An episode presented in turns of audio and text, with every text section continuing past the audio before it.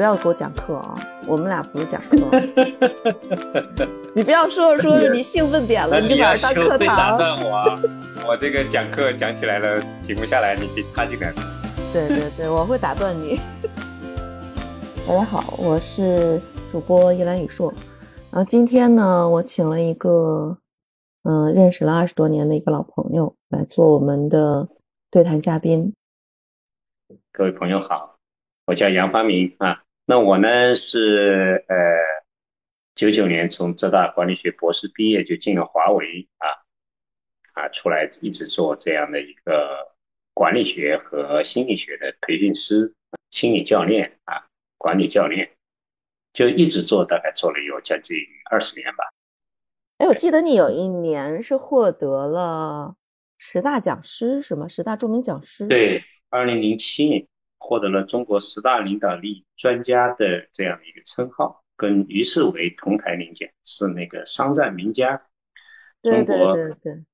商战名家杂志跟中国经营报、新浪财经他们3家举办的一个活动你是参与了华为最著名的 IPD 的全流程是吧？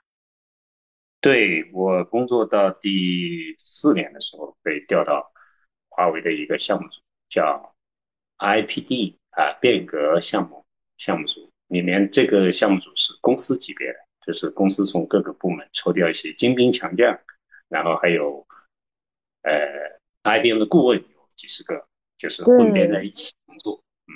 对，我记得当年好像华为 IPD 是砸了大价钱的，当时花了多少钱？100万起吧。后来除了做 IPD， 华为还请 IBM 做了其他的一系列的咨询，加在一起大概有将近70-80亿吧。对，做了很多。我觉得管理提升是要花钱的。对对，最多的时候来了100多个顾问。我记得你在华为的那个时候应该是在研发部门做干部的培训对吗？还是？对，叫研发干部培训中心。那个时候，然后后来又调到 IPD 嘛，调到华为大学，就是对，这样的一个过程。对，所以呢，就是我们是一个软件公司嘛，有很多做 IT 行业做久了的码农，就觉得职业通道上升的时候呢，都会5年到8年的时候，他会考虑到有一个职业转型，要去做技术管理或者产品管理之类的。那你觉得什么样的人适合转型？的确是我们经常有一句话叫职业生涯有一个7年之痒家庭的对，7年，对，夫妻关系有个7年之痒。那我们其实职业生涯也有个7年，工作到第7年甚至有时候不需要到7年，到第5年、第6年就会在那里想动一动，所以做技术的人呢，他也是要思考这个问题。那你觉得什么样的人适合做技术转型到管理呢？你首先看就是说，比如说我们通常来说，像华为，他要挑人，是吧？他怎么挑呢？比如说他要招人，他要招技术人才，他就会，我们都知道这个有一个冰山模型，那么最上面是一个人的。比如说他掌握的知识他的学历，他掌握的知识，我们可以考他，我们甚至可以看他的专业，考他的知识，对吧？那么第二个就是他的基本的这个经验他有没有什么能力，会不会编什么程序用什么软件工具 C++ 或者哪一个编程的工具。那但是如果说我们要招技术人员，他最底层的东西，华为非常看重的叫数字模型。他要去把这个技术人员去提升为管理人才，他也在这个技术人才里去找，或者在其他人才里去找这个管理人才的数字模型。所以华为他的第一个选这个人，他是用这个数字模型来选，当然他也根据这个人的知识、经验和技能这3个。但是他最底层的叫数字模型。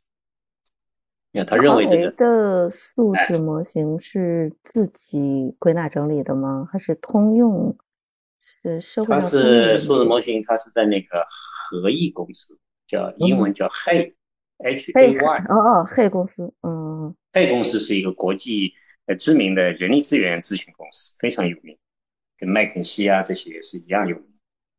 麦肯锡是做战略有名的，Hai是做人力资源有名的。那么Hai公司就帮华为一起做的这套数字模型，数字模型啊，薪酬架构啊，这都是在Hai公司的这个那很专业，对，非常专业。那比如说这个，我举个例子啊，这个技术人才的数字模型，第一项叫思维能力。比如说当年我陪一个总监，我们带队去那个去成都招研究生，成都电子科大呀，甚至招研究生。那么招研究生的面试啊，够前面的什么知识考试什么东西一大堆的，什么软件编程都让他们考知识、考学历，然后这个你的一些能力简单的测一下。那么最终数字面试中就是会问他问题，比如说问他下水井盖为什么是圆的啊，他就是这一题我们有个题库，面试的时候就随机抽一个出来就问他，然后他最重要是看他现场的思维能力，因为这个题目是变化的，他也没有标准答案。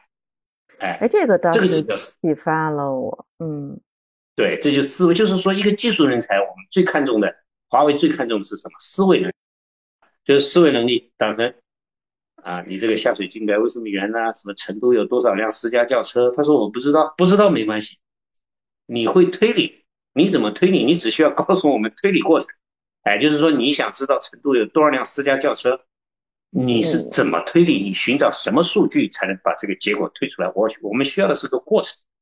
就是说这个有点像我们当年考 MBA 的时候逻辑思维的这个面试。对，就是逻辑思维啊。这个其实就是技术人才的第一项，就叫逻辑思维。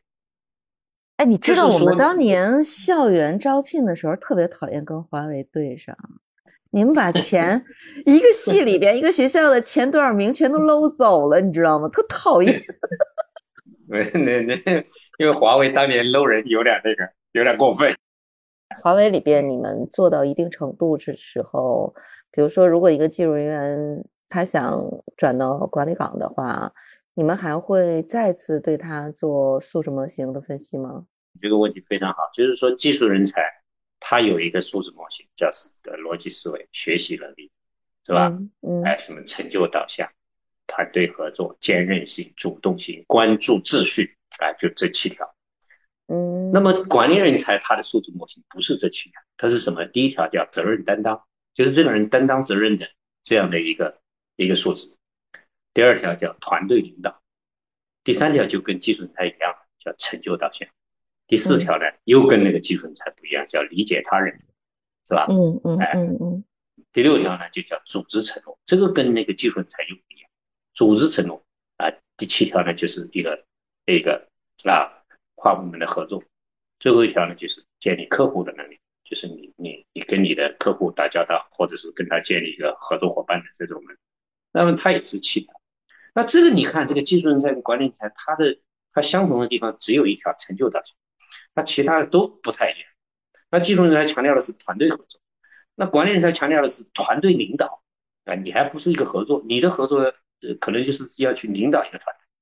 那么你的合作要建立在跨部门合作，就是说，你是怎么样去跟更多的部门去跨部门合作？它是强调的是这些，这个就是管理人才的数字模型。对，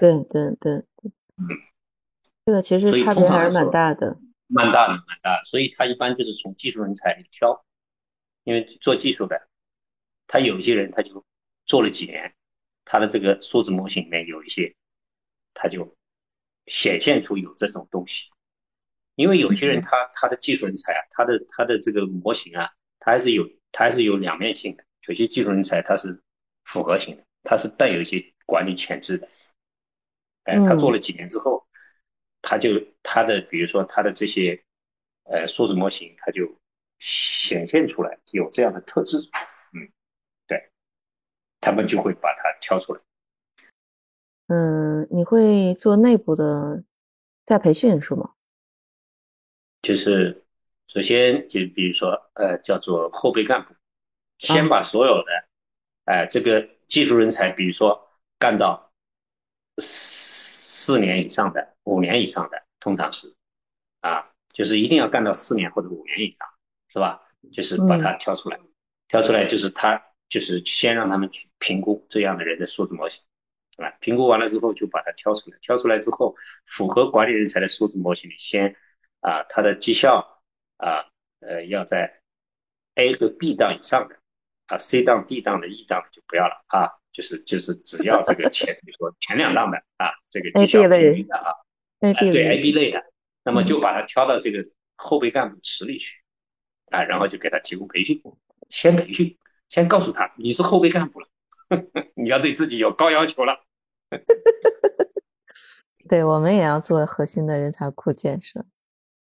嗯，那你们进到池子之后，你会不会再有一些辅助的工具去判断这些人是不是适合转型？会有测评吗？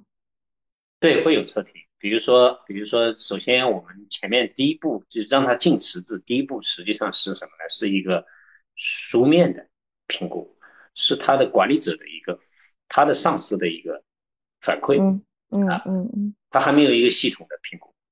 那么真正在这个池子训练一段时间以后，比如说可能是这个半年或者1年，那么要对这个池子做一个梳理了，这个池子的人是不是？那么这个时候就要真正的来给他做一个评估。评估的时候就可能要有一个训练的这个，就负责训练这个管理这个池子的人，他要建立一个3人委员会，就是类似于我们的面试官一样，可能来给他们出一些东西来，或者是来评估他的数字模型，是不是真的因为第一步筛选进这个池子的时候，其实是一个书面的，加上他的领导的一个推荐。对，基本上应该是你们说的第一步，应该是业务线的领导的，对，业务线领导加一些书面的评估，对，定性的一个判断，定性的，现在就是说你要正式的给他做一个评估，那么就是说他这个，比如说责任担当，那么这个时候需要有面试官啊，包括做一个360度的调查啊，给他做一个评估，就是他的周边上下级各个方面。对他的这个一个评估的一个结果，对，这个时候数字模型是一个很重要的。华为它主要采用数字模型。那我现在就是包给很多公司做指导，我除了做数字模型，我还做一个5行的评估。比如说这个人出生年月日时辰啊，要准确的话，那我就可以评估，就是说一个人他的这个，通常说你会发现用这个看这个人的这个5行，这个。5行里面的他适不适合做管理人才和还到底还是专业人才？那么专业人才他的特点是什么呢？专业人才的特点，它就是这个伤官比较重啊，伤官5行里面的它叫伤官，伤官比较，伤官代表才华，伤官代表着一个人的才华，代表上进心、进取心，代表了这种傲气，代表了叛逆性，代表了他这个内心很傲气。通常来说，这样的人呢，他会跟下面的人关系搞得很好，但是他跟领导的关系他都很叛逆，所以这样的人他其实是做管理他不太容易做管理，因为他不太容易跟上面人沟通，也就是说这个领导老管不住他，或者说领导想跟他沟通都比较难沟通，是吧？所以这样的人他不能做比较大的领导，但是他可以做一个很小的领导，其实这个小的领导也不能叫领导，其实就是一个组长，这样的带伤官的人他通常比较适合做组长，就是说他其实是靠专业能力来领导下属的，他不是靠管理能力，因为你真的要做到一个稍微要跟很多的跨部门沟通，那你非常需要有这种沟通啊、跨部门协作啊这种管理能力的，包括你的团队大了以后，所以我们经常讲伤官它的特质就是这样。这个是不是就是这一类人会有一种我们通俗意义上讲就知识分子的酸臭气，臭气高。对，就是你说的太对了，你一下子点中这个问题的要害，其实就是知识分子的臭老九的那个酸臭气。就是说，所以专家他的特点就是他有个酸臭气，对吧？他就是说我现在我很傲，你看我懂得多，所以他老是看不惯那些领导，所以他看不惯领导，他心里对那些领导那些人的作风他都看不惯，所以你想想看，一个很看不惯他们的人，他怎么可能很好的去沟通呢？是不是？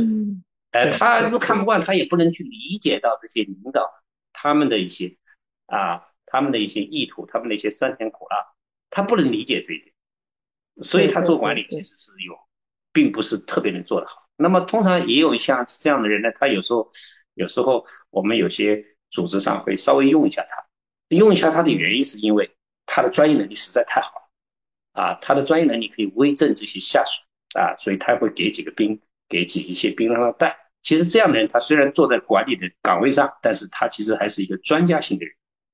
其实我们正式的管理者是需要他的五行中是带有官的，或者带有偏官的。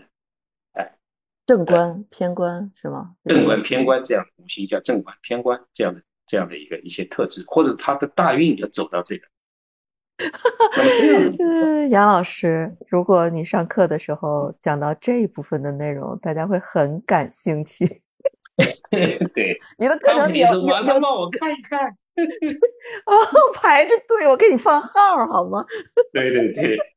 对，我们说要预约。然后再扫二维码。对，扫二维码。对，这个有意思。所以我觉得你今天给了我一个思路，就是说不是所有的企业都会像华为花这么大的成本代价去提高它日常的管理的这个水平，因为管理水平的提升意味着你成本的增加。那就是说在没有这样的一个大的投入之下，我们可以用一些什么样的这个方法去补足我们素质模型的一些基础上的量化上的一些合理的判断。这也是一种思路，不过不要多说。如果我们的人听到了这个节目的话，会要求把所有管理课从技术走向管理的课程内容全部转成如何判断自己。对呀，因为我专门有一个课叫五行领导力。五行领导力就是说，你把你自己的这个五行输进去查出来之后，然后我们在这个课堂上，就是来讲这个五行，你是这个，你要做管理你会怎么做比较好？你要是这个，你怎么做比较好？我们有一个这样的课叫五行领导力，这个可以自行选择是不是要报杨老师后边五行的这个管理的课程这个不属于公司级的这个项目。对，因为这个项目。有些人他不太理解，知道吧？我觉得一般能报这个课程的话，应该是对传统文化有非常多的这个了解然后他可能会接受一些观念。对，没错。那实际上像你说的，并不是所有的人在研发这条线上，他未来的职业规划都一定要去转做管理。像你说的，很多的人其实不太适合转型做管理，对吧？对，其实我们适合，就是从技术到管理，它其实是只有一部分人适合。包括有些人他梦想做管理，其实他最后证明是不适合的。就像我当年一样，你梦想做管理，最后证明还是做专家比较厉害，是吧？对，所以其实像Hai也好，或者很多公司的薪酬体系，其实它都会设专家的成长路线，或者叫专业的成长路线和管理的成长路线，是两条线的。这个其实不矛盾，不是所有的人好像继而优则仕，尤其是研发，就这种事情会特别多。对，研发其实是很适合往上走的。就是因为技术的这个通道和管理的通道它你看技术的通道它可以一直往上走，比如说技术一级的、二级的、三级的、四级的、五级的、六级、七级的，是吧？你可以从一个助理工程师做到工程师，做到高级工程师，做到这个主任工程师，做到技术专家，做到高级技术专家，做到资深技术专家，你可以做到首席技术专家。那这个只有七八级通道的，是吧？然后每一集里面再给它设成3等，那就24了，8乘以24有24，一年升一等也得升24年，是不是？一年升2等也得升12年，是不是？可以干很久啊。华为就是这么干的。对，设了一个漫长的天梯，慢慢爬。对，华为它就是把它变成这样的，就是说我有8个等级啊，然后甚至现在还又加了一个等级，9个等级。它上面就是说，发现有些人他一直升到最上面之后，待了几年之后，他就在上面再设一个，那么一直设到最上面的叫首席科学家，就是你这个领域中的首席科学家，比如说射频技术软件、射频技术的首席科学家，就在这个领域中你能做到首席。那什么叫首席呢？就是你一定要是世界级水平，在世界上能排得上，就是你可以跟世界上这个领域中的人叫板的，能够进入他们的那个最顶级的那个水平的，那么你就可以升到这个领域中的首席科学家。那么他有总共有9个等级，然后每个等级他又分成4等，是吧？4等哦，预备等、那个普通等、专业等，还有最后一个叫职业等。4等乘以9，你想想看，4936，一年升1等也得干36年，是不是？快到95之尊了。对对对。我觉得抛开今天的主题不讲啊，就是每个人都应该用各种工具、各种方法，先认真的认清自己，这个其实是蛮重要的，就会少走很多弯路。对对，真的少走很多弯。